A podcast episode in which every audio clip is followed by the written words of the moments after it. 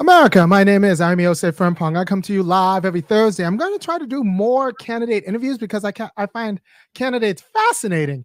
And so I brought you a real live one today, a man by the name of uh, Ahmed, and he's running in Illinois' 8th district. That's a little bit north of, of Chicago. We're going to feel him out. So I do these candidate interviews so that you can see me interview them and so that you know how to talk to candidates in a way that well, I think you know, uh, secure justice for people in these United States. And I like federal candidates because you have a lot of power as a congressperson. Even if you can't get your legislation passed, apparently, when Congress people call radio stations, they get put on the air. So you have a lot of power just with the microphone as a, congressperson.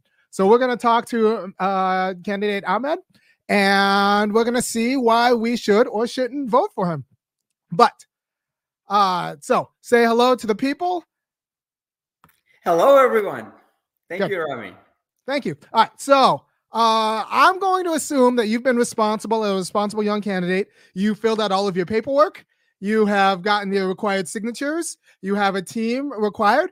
Uh, excuse me, to run this campaign, and then you sent a tastefully worded email to the uh, uh, to the opposing candidate requesting a debate, and the opposing candidate has responded um, uh, in a timely fashion with uh, debate times, and you guys have a debate, and so the people can hear the ideas, right?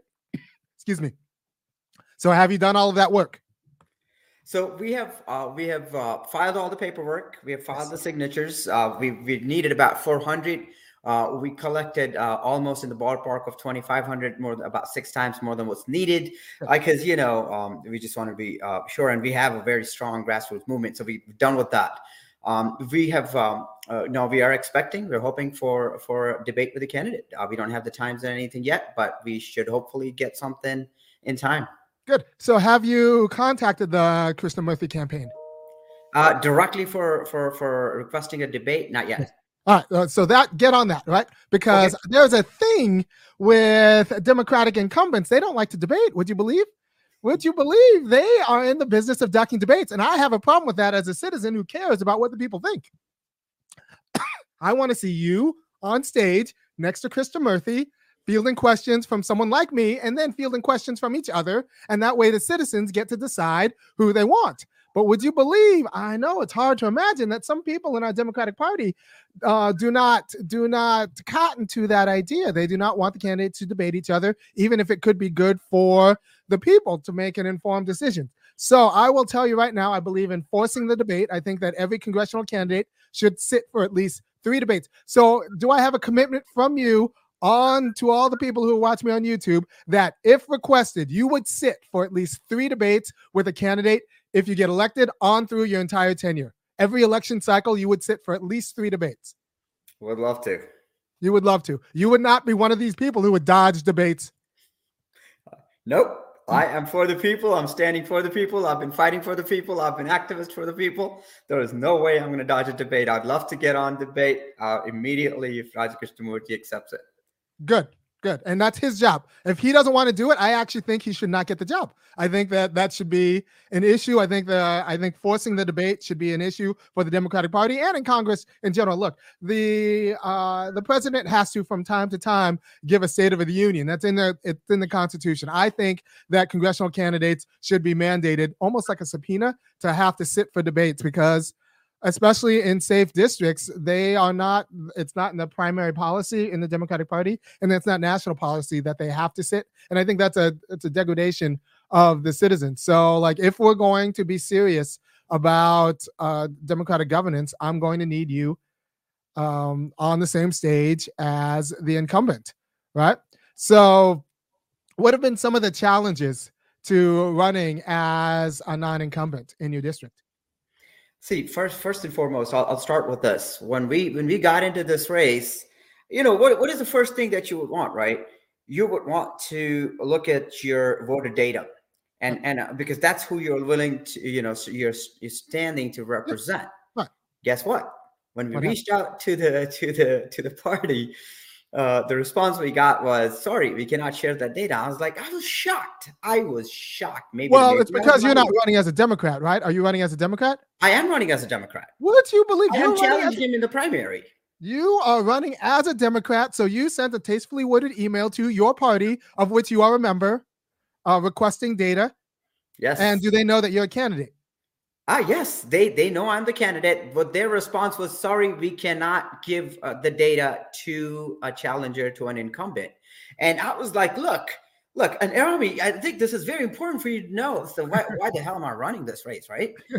Uh, I, I was a supporter. I was a supporter of Raja Krishnamoorthi when he ran the first time in 2016 when he won. I, you know, but you know, I, I, I was I've always been an activist, fighting for social justice, fighting for Medicare for all, fighting for all the good things, right? And and especially 2013, 2014, when when we were talking about, you know, uh, why why you know, I had questions in my mind. I traveled quite a bit for work, and I realized that we're the only developed nation on the planet that does that does not give healthcare as a basic human right. The college education debt, when I was, you know, talking to this is an interesting story, maybe too early, but I'll, I'll share this with you. I was talking to a young, young man, about 24, 25, 23, maybe, who was at work in Germany. And I was trying to understand what does his student debt look like, right? I mean, for us, once you're out of college, the first thing you deal with is student debt. And it took me a minute or two to get the question through to him. And then I started questioning all of these things as to why do we have to deal with all these things? And fast forward to 2015, I hear this senator from Vermont talking about all these good things. I'm like, you know what? I'm going to support this man. And I was I was a volunteer in his campaign. And then at the same time, Raja Krishnamoorthi popped onto the screen. I mean, he had run before multiple times. I have been supporting him. I like the guy at the time. I still do, but yeah. um, uh, you know, I I like the guy, and I was like, you know what? He's standing up for all the right things. But fast forward a couple years, to your point, he started dodging questions. He stopped having town hall meetings. And then pandemic came. He used pandemic as an uh, as an excuse. Now he's starting to have those um, uh, town hall meetings because now he's a challenger. I'm calling him out for all those good things. So my point here is, I was a supporter for Raja Krishnamoorthi huh. in 2016. I was a Democratic volunteer. I was working for the party to elect the right candidates. Right. And then when I wanted to start, they refused to give the data to me. Right. So the party's playing favorites, right? So the party should be supporting Democrats and they should be supporting the democratic process, right? The idea that the party's playing favorites is not exactly it that's you have to watch out, right? So you don't want the party elite to become a faction over and above and different from the voters because then they use the elections as a we as a means to legitimize their their power but the elections were always kind of false to begin with and when i when i talk to this with regular people i, I say that uh you know saddam hussein won elections too I remember 2002. He killed his election. He won. I think he got like 99%. So the election itself is like the vote's not magic. You need all of these other conditions. You need it to be contested, right? If you put a, a ballot box all over Russia right now, I bet you Putin would win, right? That doesn't mean it would be a contested election, an honest and like actually worthwhile election. So for it to be a worthwhile election, the party can't play favorites, right? It has to give you the data, and then you and Krishnamoorthi make your campaign and and you know go on radio and you and you have your debates, um, and then we decide if any of that falls then it's not a real election. It's a sham election that's kind of masquerading an election. So, like, I, I, you know, we have all of these nice left policies, like I like a federal job guarantee. I believe in reparations for Black people, and um, you know, healthcare. You have all of these nice left policies, but if you don't have the right processes, all of these policies will get killed. And we like to think that we can get the policies without the processes, but that's just not the case. So it's actually it's very important to me I mean, one of the reasons I reached out to you is because I need you to have the opportunity to have a fair fight in this election. Thank you. Yeah. So, what's it going to take for you to get a fair fight in this election? What What do you need to have a, a real contested election? See, there are a few things. We need the media coverage, right? Okay. I mean, it's the name recognition. I've been an activist. If you talk within the activist community, my name is out and about. But election goes beyond the activist community. Right. I need means to reach out to the voters, get in front of the voters. The best way is the media. And the media, obviously, uh, I don't need to tell you that, they play favorites. they do not give the equal time that is needed to the to the challengers to an incumbent. We're not getting that at this point. But guess what?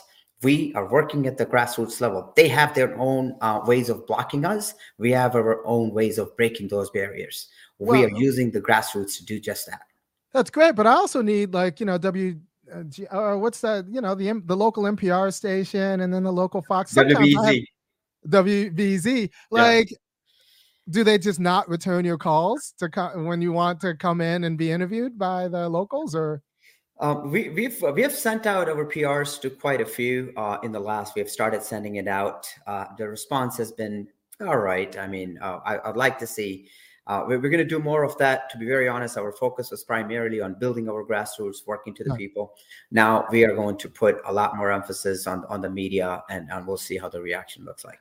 I will say that uh, it's funny because I often get it's easier to get on conservative outlets than it is to get on progressive ones in a really ridiculous way. Like I've been canceled many times. I'm supposed to go on the, the the local NPR station, and then I get booked, and then like a day before, I always get canceled because someone gets scared. But like I've been on the Fox one a few times, the local Fox station, and they never cancel me they're not as scared. So there's a way in which it's easier to get on the local conservative outlet than it is the, the neutral outlet or whatever. And that's, you know, that's a problem we have to ask for because the neutral outlet's scared about, um, you know, getting on the bad side of the party, right? So you have all of these media figures who are, um, who have a vested interest in maintaining access and they're scared of getting punished if they open up access, right? And that's a problem. And we need to kind of we need to either we need to both make an alternative media ecosystem, which you know I can be part of here, but also we need to actually get the the mainstream media to do their job. Like Chicago Tonight should have you on, and there's no reason why Chicago Tonight shouldn't have you on. Um, Agree. Lynn Sweet should be interviewing you. Yeah. Yeah. No, I appreciate the words. Uh, everything that you're saying, hundred percent. All right. So if you um if you got on Chicago tonight and it wasn't just you talking to me, let's talk jobs, right? Can you be free in the United States if you don't have access to a good job? Let's see. Uh, I, I, like I said, I, I have traveled so much for work, right. and I'll use a couple examples, especially in the Nordic countries, right? everybody seems to be very happy with their lives a lot of people i they don't they don't go through the stressful situation that we go through as a nation in america everybody's stressed for various reasons but job their work the pressure from the boss boss that that pressure that uh, you know the stress is is so huge within our community that that needs to be addressed. We need to figure out a way how we can have a nation that is a little bit less stressful uh, that is a little bit more happier. When you're talking about people i mean what this pandemic has taught us is is is just working remote. Let's just take one as an example right? I mean for, for me to go to a client side come back an hour hour and a half hour 15 each way now I'm saving those two hours. Simple things of working remotely. Now, I'm not suggesting every work you can do it. My sister is a physician; she can't work remote. But wherever there are opportunities, can be built on it. Uh, yeah. There are, are as as a nation, are we doing everything uh, to to build that job infrastructure, right? Uh, uh, my my my background is is is high tech era, me, and one thing I've done successfully in my very small limited capacity in my small business of technology is we were able to train people and get them good paying jobs, amazingly good paying jobs. And these people did not have any background in the technology. Front. now, I'm not saying technology is the only way. Healthcare is going to fall the exact same way. Plumbers are going to fall the exact same bucket. You name the technology, but because I am from that area, I'm kind of highlighting that as an example. When I could do it for tens of people over the last one decade, why can this nation not train the the the, the less you know uh, people who have less access to these jobs why can't we just get give me 10 people who are willing to put in the time i guarantee you more, 9 out of 10 if not 10 out of 10 i'll find them good healthy well-paying jobs as a nation, we must do this. Well, I'm a little bit suspicious of the job training kind of farce because what happens is that ends up, excuse me, that ends up off uh, offloading a lot of risk onto the person, mm. right? Without any guarantee of reward. so if there were a partnership, you know, maybe mediated, excuse me, through the government, through the government about this, so that it wasn't just the employee or potential employee taking on the risk and um, eating the risk. And there was some sort of like, you go through this program, you will get a job at the end. Then it's something I could I could believe in. But right now, there are a lot of these job training programs that are scams, right? And so like eh, you're you're training people, you're accept you're asking them for money to take on the time to train them for a job that may exist on the conditions that possibly could exist. Whereas I think I'm pretty sure that you can't be politically free unless you're economically stable. So we need to just guarantee people a job. Yeah, right? so, Rami, I agree. The yeah. when when I said your people may not, if they do not have the skill set, train them and then find them a job. Right, right, right. We would would train them and then find them a job. And then there used to be a thing in the United States, I hear tell, called on the job training, where you actually got paid while you trained, which is, I think, a healthier way to do that. I mean, we could do it through technical schools, uh, but we could. So when we remade the economy with the great deal and the FARB subsidies and all that, we opened up um, the economy to subsidizing employers and owners but we could talk about payroll subsidies in a way that could be helpful for small businesses so that the small businesses would only have to pay like five or six dollars an hour but the uh, employee would be subsidized through a government program for like up to $25 an hour. And so like businesses would get the employees they need the employees would get the training they need and without breaking the the industry's uh, budget and I, you know, I, I think I'd like to open up the conversation about payroll subsidies because that's what they had for the pandemic in Europe, right? There are a lot of payroll subsidies that that we just didn't have here. Yeah. No, uh, that's that's that's a that's a that's a, great concept. I love it.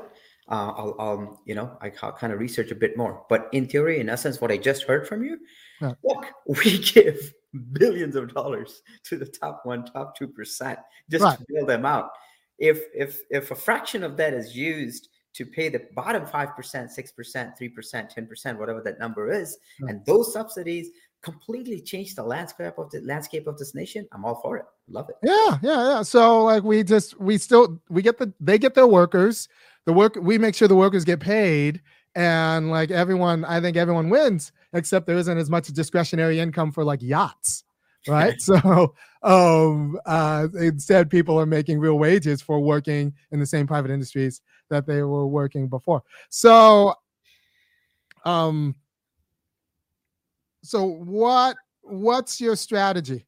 What's the strategy going forward for you? The strategy to win this race? Win this race and then govern yeah. in a way that moves us towards justice.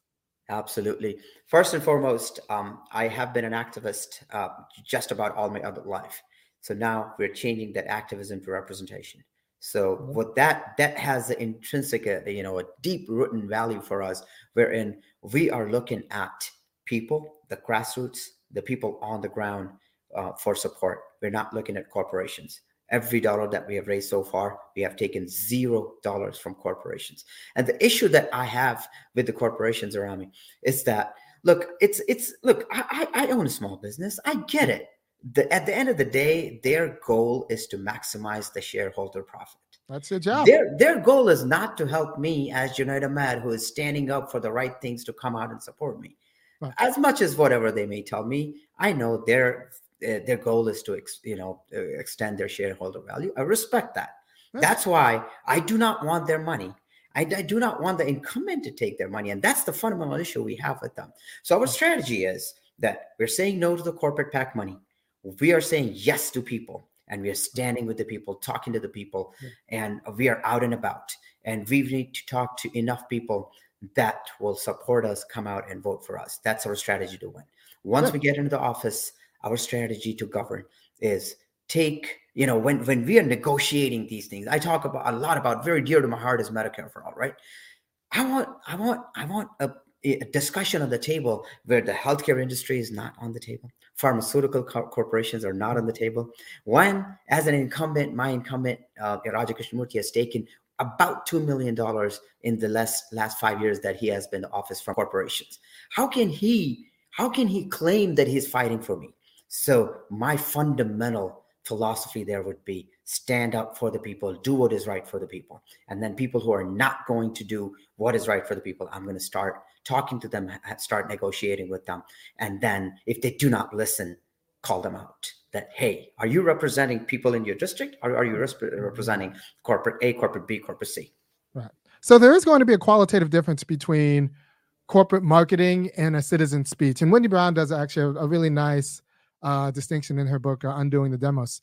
And she says, like, look, like you said, it's the business's job to create shareholder profits. You can't, I mean, that's appropriate for their role as, um, you know, corporate officials. But that's going, that's when they speak, it's not with the same concern as citizens, it's marketing.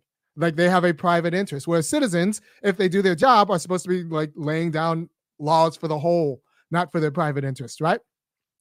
So we have to make a distinction between the speech of of corporations, which is speech, um, but it also it's marketing versus the political speech that only citizens can make because they have a quality of political judgment that they're in a social position to have. Right. So we it's fine for corporations to market. Just don't confuse that with political speech. Yes, sir. Right? and that's going to be i think an interesting distinction that that that we could see more of because yeah they they have they have an end which is different than a citizen's end the citizens trying to govern for the whole and the corporations trying to secure shareholder profit which is their job that's fine don't let that screw up the governance structure of our nation um yeah and you know we could do better about making that that distinction right? So you're an independent business owner, right? Did I hear you yes, say that? Yes, sir. right. So that's one thing that's really bothered me about congressional races in general is that they seem to only be available to people who are independent business owners and um or those who are like like generationally wealthy, right? So, I mean, that's a problem insofar as 95% of the American like people work for somebody else. Right? So, pretty much running a congressional campaign is a full time or like it's a three quarter time job. Yeah, absolutely, and I can I can vouch for it. this is so this a whole so, thing. Yeah. So you can't. So we need some sort of structure so that people who have a boss can also run for office. Yes, absolutely. And so what would that entail? Because like right now you have the flexibility as a business owner to like do the two jobs. But if you worked a nine to five, you would be functionally it'd be functionally unable to run for Congress, which is a problem for our democracy. Big problem for our democracy. Even even in my case, right? I have a small business around me. When I'm walking away from my business, I'm losing money every day. so yes, I do not, you know, so to say, I may not have a nine to five job, but I'm still losing, feeling the same pinch that someone with a nine to five job would do. I don't have one boss. I have five or six or seven bosses in my clients right yeah. so it's it's i think in my case it's equally difficult if not more but to your point i cannot agree with you more that we need a process in place. We need a system in place that any citizen who wants to represent the people should be able to must be able to take on that uh, responsibility stand up and be able to run a fair race. And, so, and I, I cannot agree with you more. So either we need to shorten the campaign season by law Yes, sir. That might work. Shorten the campaign season by law. Or we need to subsidize candidates. As soon as you become a candidate, like you, you there's some sort of subsidy. And then we want to and we want to subsidize people who to even go in if they lose, right? So like now, like you can get your clients back if you lose your your lose this position but the question for the person who works a job is that job going to be available for them after the end of the campaign? So we need to think about making the campaign process such that it's not so economically destabilizing. Absolutely and and i can't agree with you more. Uh you say that if somebody uh you know uh, working they need some sort of a guarantee that six months later they're going to be able to come back to their job once we, they have that time commitment uh, be done with. Secondly, um, in, in, terms of you know you're talking about some sort of um, you know publicly funded system being in place. I think uh, some sort of a subsidy, some sort of a, uh, uh, income that is coming to that individual. I'm for it. One thing we want to be, you know, as we draw out these new policies around me, I think one thing we need to pay attention to is that someone, uh, uh, you know, a, a, general citizen like me wants to stand up and run, right? And going against someone who has a media, CNN, MSNBC, you name it, for the last so many five, six years, right. then there's a huge disparity of name recognition.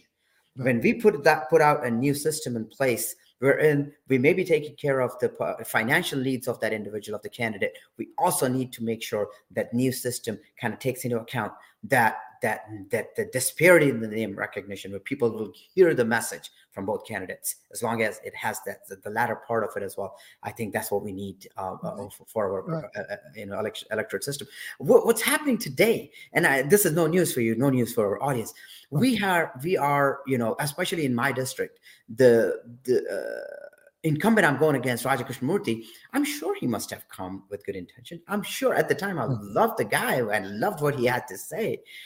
But then immediately after he got into office, he started he needed to think about his next next election. Money, you know, I, am not gonna speak for him, but there was a lot of money. He has a war chest now of almost $12 million.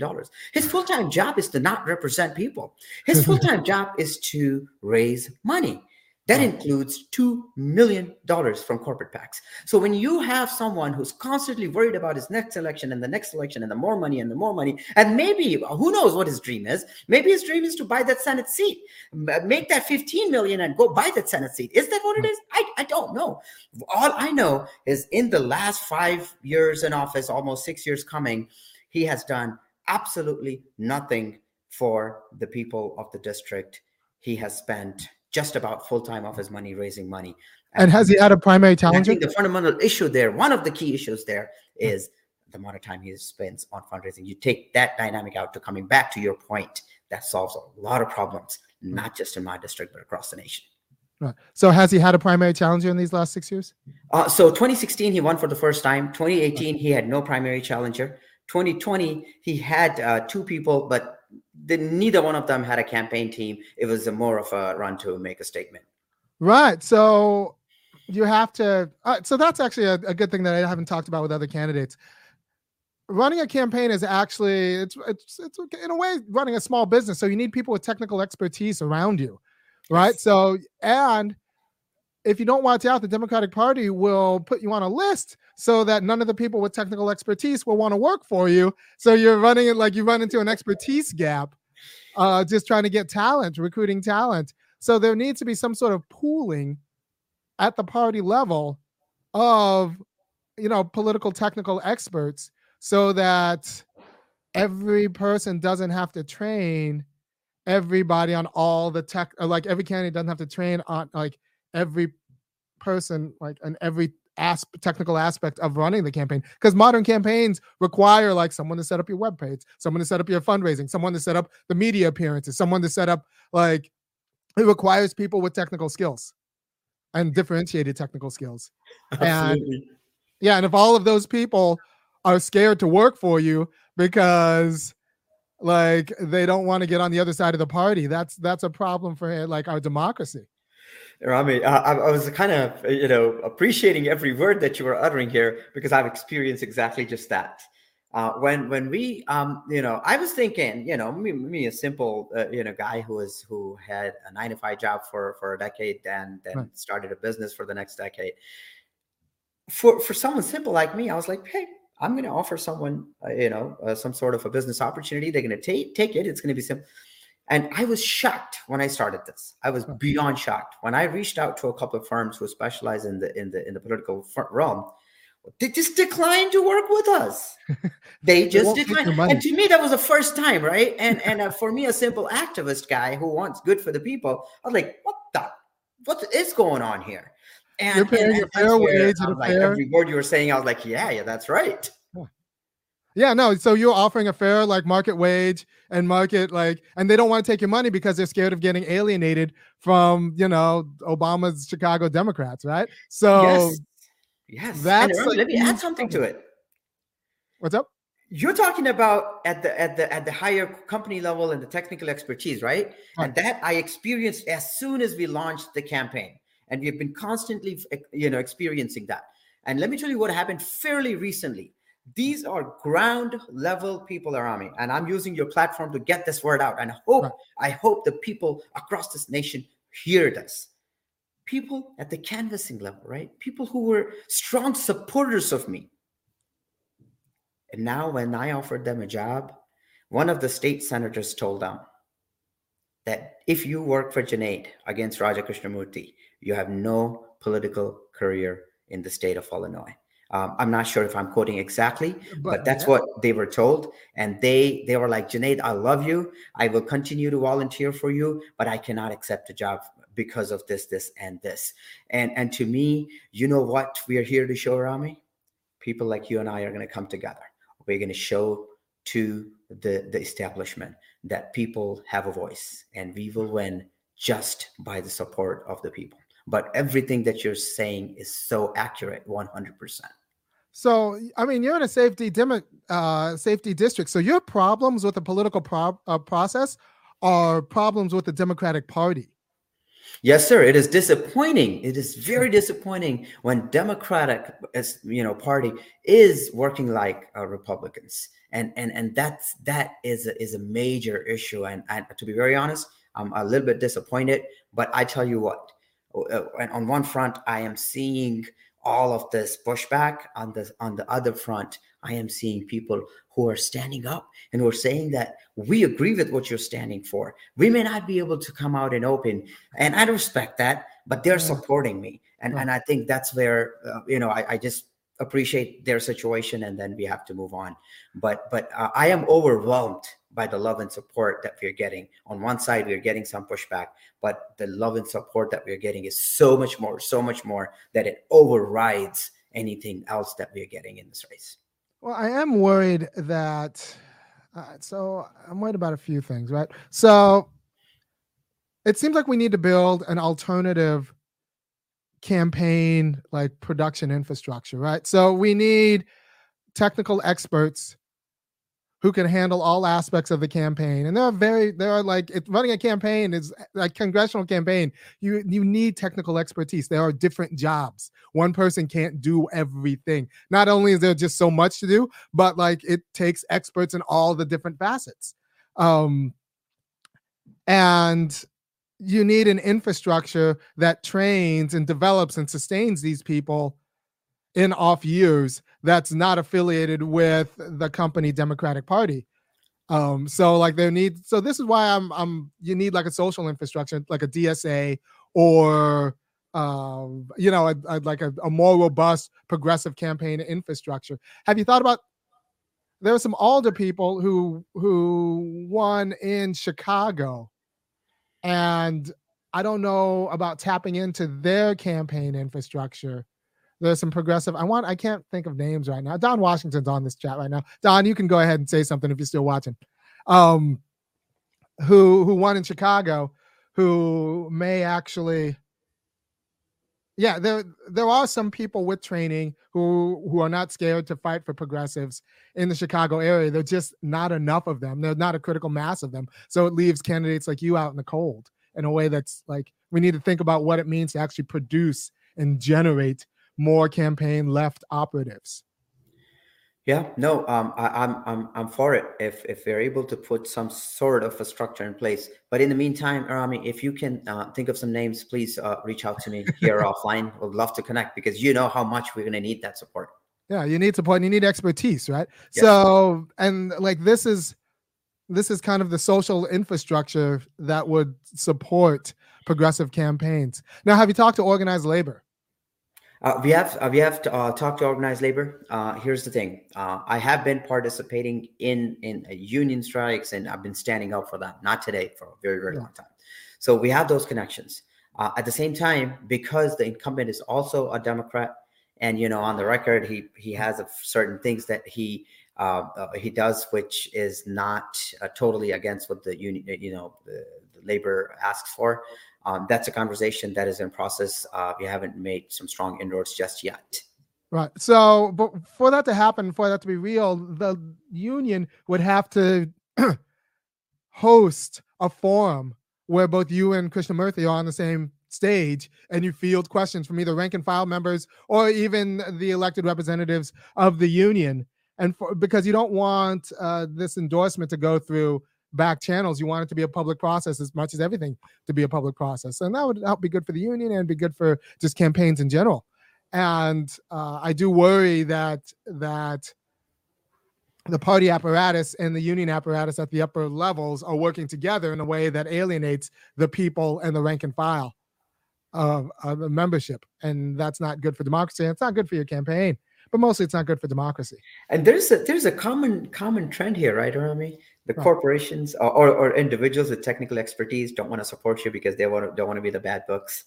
You right. have individuals who don't want to be in the bad books. Now you have all of this who don't want to be in the bad books. So it's it's a common threat there. Um, yeah. So we need to get rid of the power of the bad book, right? Yes, so sir. like like when that's something that's engineered.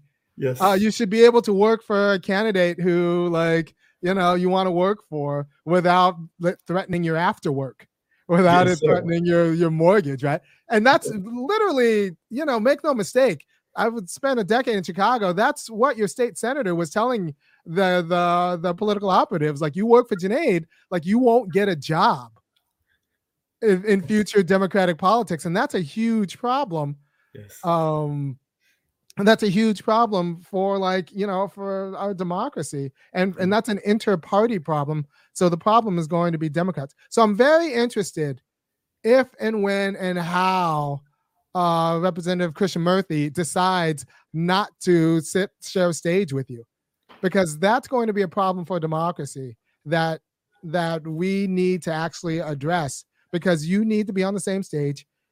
You need to force the debate and you need to like actually be handing uh, you need to be fielding questions from him and then asking questions of him and then let the people decide and if that's not the case and we don't we have a sham democracy not a real democracy in, in this race i am really hoping that there will be a debate because in 2020 yeah yeah, um, I and Raja Krishnamoorthi, um, um, because in 2020, uh, Raja Krishnamoorthi did debate the other two candidates. Um, hmm. It was, but again, keep in mind those were, you know, just candidates who did not campaign teams and everything. But let's see, let's see what comes about. Uh, to your other point, earlier point, Arami, about about the statement of if you work for Junaid, you won't get a job you know i have to i have to call out the the people who are actually coming out in support who are not caring for this and and we, what we're hearing is that's not true what that statement of you won't get a job is not going to be true especially if uh, you know if following chicago politics uh, at the indictment of um, uh, madigan fairly recently right.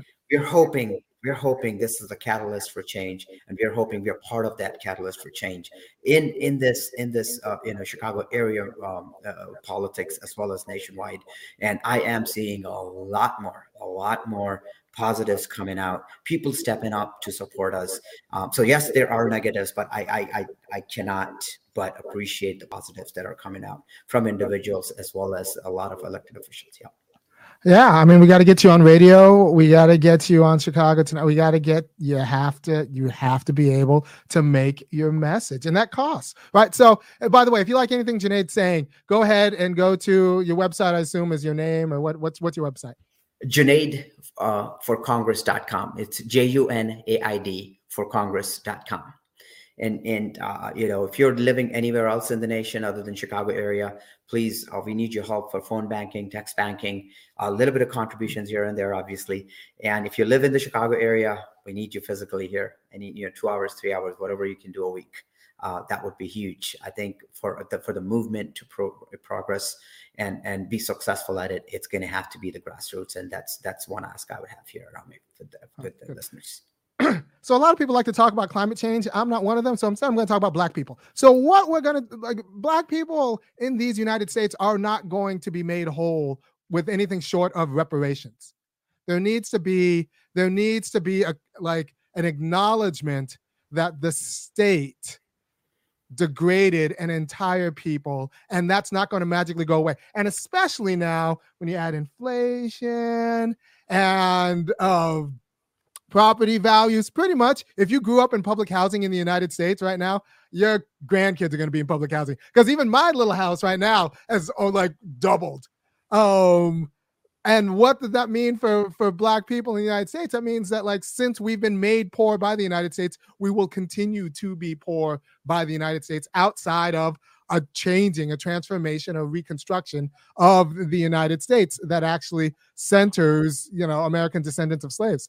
And um, so I want to know your opinion about reparations for American descendants of slaves. Rami, first and foremost, um, as as an American Muslim living in the past, uh, you know, post 9/11 era, and and and facing, uh, you know, one of one of my one of my good friends, good friends, um, uh, told me this, and I'll just share it on, on the open radio here. Uh, he's a good friend of mine, right? And he goes, um, Junaid, you you guys you guys are the new new blacks of America because you know there's there's you're saving you're taking some heat away from us, but but you know um, you still get a little bit nervous when you fly, like ah this is gonna be a little. but, but Rami, let me tell you a little bit. So here here here's what I wanted to share here, right? Uh, for for me, uh, you know, to fight for that uh, you know to that social justice i've been i've been standing shoulder to shoulder with with my with my black friends my black friends um, black brothers and sisters. And I, I tell you one thing you know i as as a as a son of an immigrant an immigrant myself i appreciate the fact that we are standing on the sacrifices made by the black people over a century over two centuries we are standing on the shoulders the struggle of the shoulders I, am proud to admit that we are beneficiaries of that yeah. struggle in this nation. And I am very proud to say that I have been standing and I will continue to stand for the social justice for each and every American, especially the Blacks who have suffered so much that I cannot comprehend. I just can't. I mean, I can I can sympathize, but I honestly, I'm not a black man. I, I, I don't see what you go through.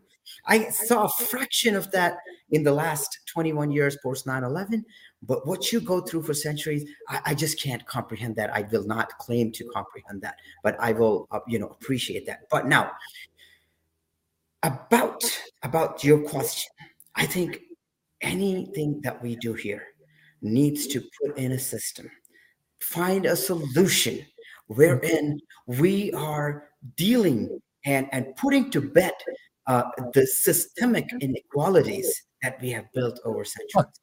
Any sort of reparations that are provided, is that going to give a temporary solution? Is it just a political statement? Is it just uh, um, uh, you know, uh, fill up the blank that okay, now we did it, put a check mark and move on. What I am saying is anything that we do need to get us across the systemic inequality, inequities, inequalities that we have built in this nation. Yeah, we're going to build institutions. It's going to be. It's not just going to be cash reparations, although there will be a check. It'll also be institutional endowments. Yes. Um, institutional yes. endowments because institutions don't die like people do, and institutions reproduce. So, like, if it's just cash, but we leave all the institutions in in place, it'll just be like a, like Bezos will get that money. yeah, exactly, exactly, right. and that's, that's like, you need to actually Yep, you, you need to actually build that's, I mean, that's where we need we need a system we, that is put in place that that the problem that we created over a couple of centuries now the next two decades we completely bring our generations out of it. That's what I'd be supportive of. Okay, good. Good, good, good. So yeah, so in terms of building actual institutions, not just writing a check. Although yeah, just yeah, exactly. Yeah. We have to actually like fund institutions and like like sure. I'll say this right uh, Barack Obama became the president of the United States of America. That is huge. That is huge. But is did the did the did the situation of the blacks in America change? That's all I'm talking about. I'm talking about that's a great thing. I am very proud of it, the accomplishment that was made, but a lot more has to be done.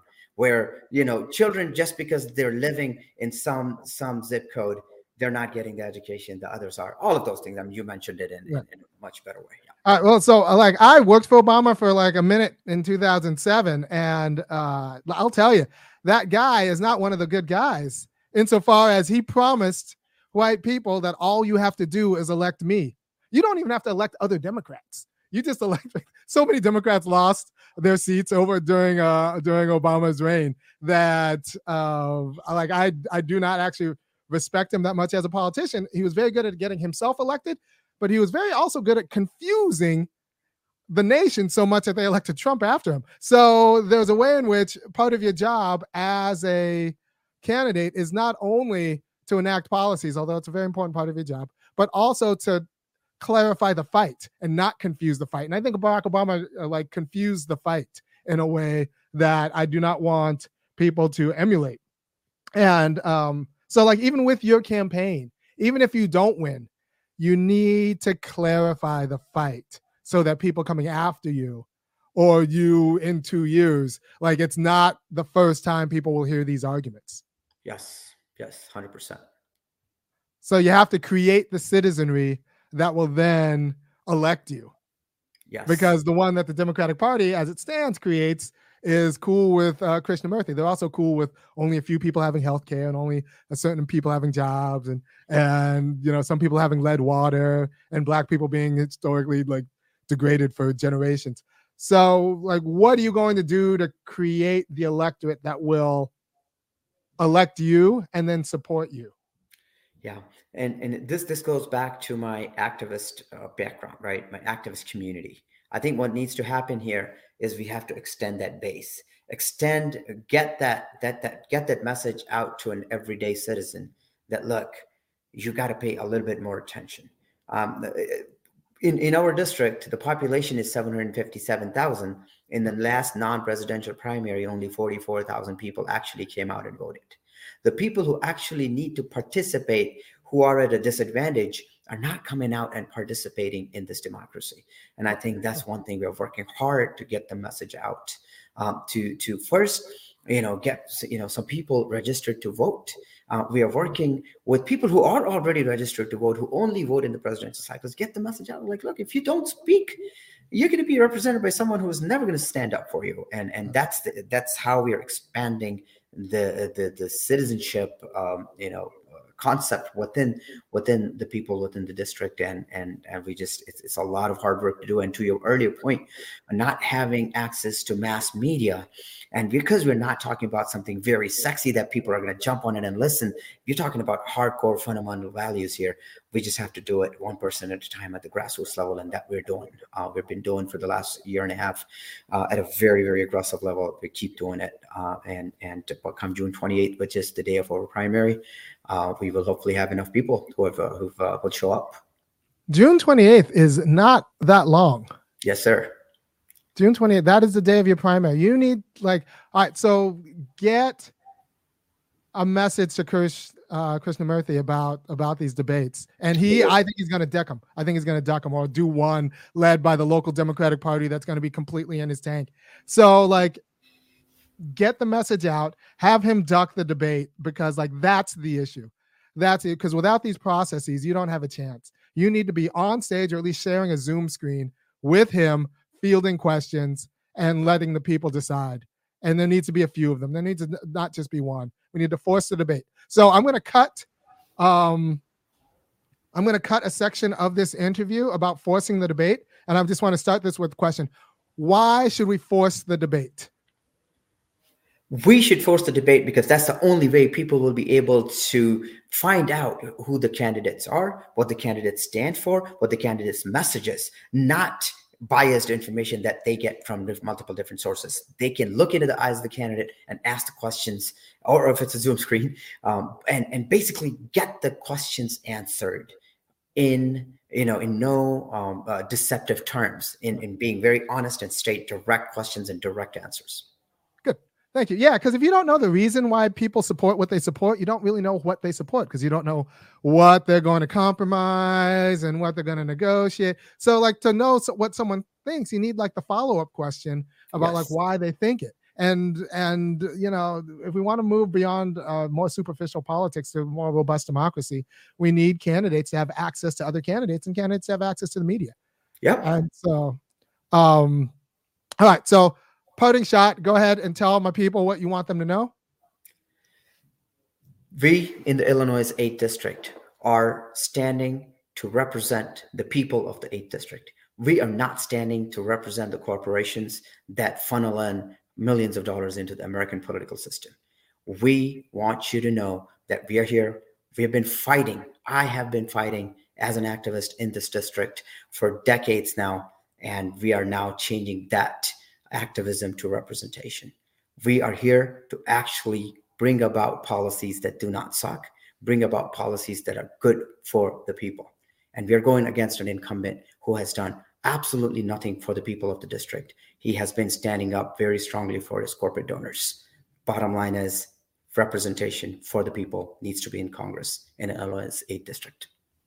I, I, believe so. But you have to understand that the Democratic Party doesn't care how many people vote as long as they get their guy in. Yes. Yes. If 5,000 people vote out of the 750,000, if 5,000 of them vote, but 3,000 of them are Democrats, the party's like, ooh. Yes, you're right. and unfortunately, that is something, an attitude I, you know, back in the day, I was thinking that's a Republican attitude. It's very disappointing to see uh, people from our own party, you know, doing exactly the same thing. All right. So what happens when the problem is Democrats? And like we need to actually think about that. And eh, as a Democrat, like I think it's responsible for us to actually think about it. Right. So yeah. and and the way the way we are addressing that problem is by challenging the incumbent and and and bringing him down and bringing the people's voice to Congress. That's how we are dealing with it. If there are better options, well, happy to happy to talk about it. But the I think the most realistic, achievable option was to primary him and get the people's voice to Congress. Yes, and I want to get all of his excuses about why he won't share a Zoom screen with you three times. like that's, I mean, that's that's important because that like good. We need to figure out why good candidates and good policies get aborted. They get conceived. They're like the nation is rational enough to conceive them and then also distorted enough to abort them. And we need to actually figure out where that happens. So, like, w- the moment your candidacy becomes effectively targeted by the party, is like that's the moment I want to capture. I want Krishnamoorthi to give an excuse about why he won't sit down and share a, uh, share a Zoom screen with you, or why he'll only do it once instead of three times. Because you know, it's a job interview, so like there should be an assessment every two years. That's yep. not too much to ask. True. All right. Well, thank you for your time. Thank you, Rami. Appreciate the time. And I will see you on the other side. All right. Thanks. Take care. Goodbye.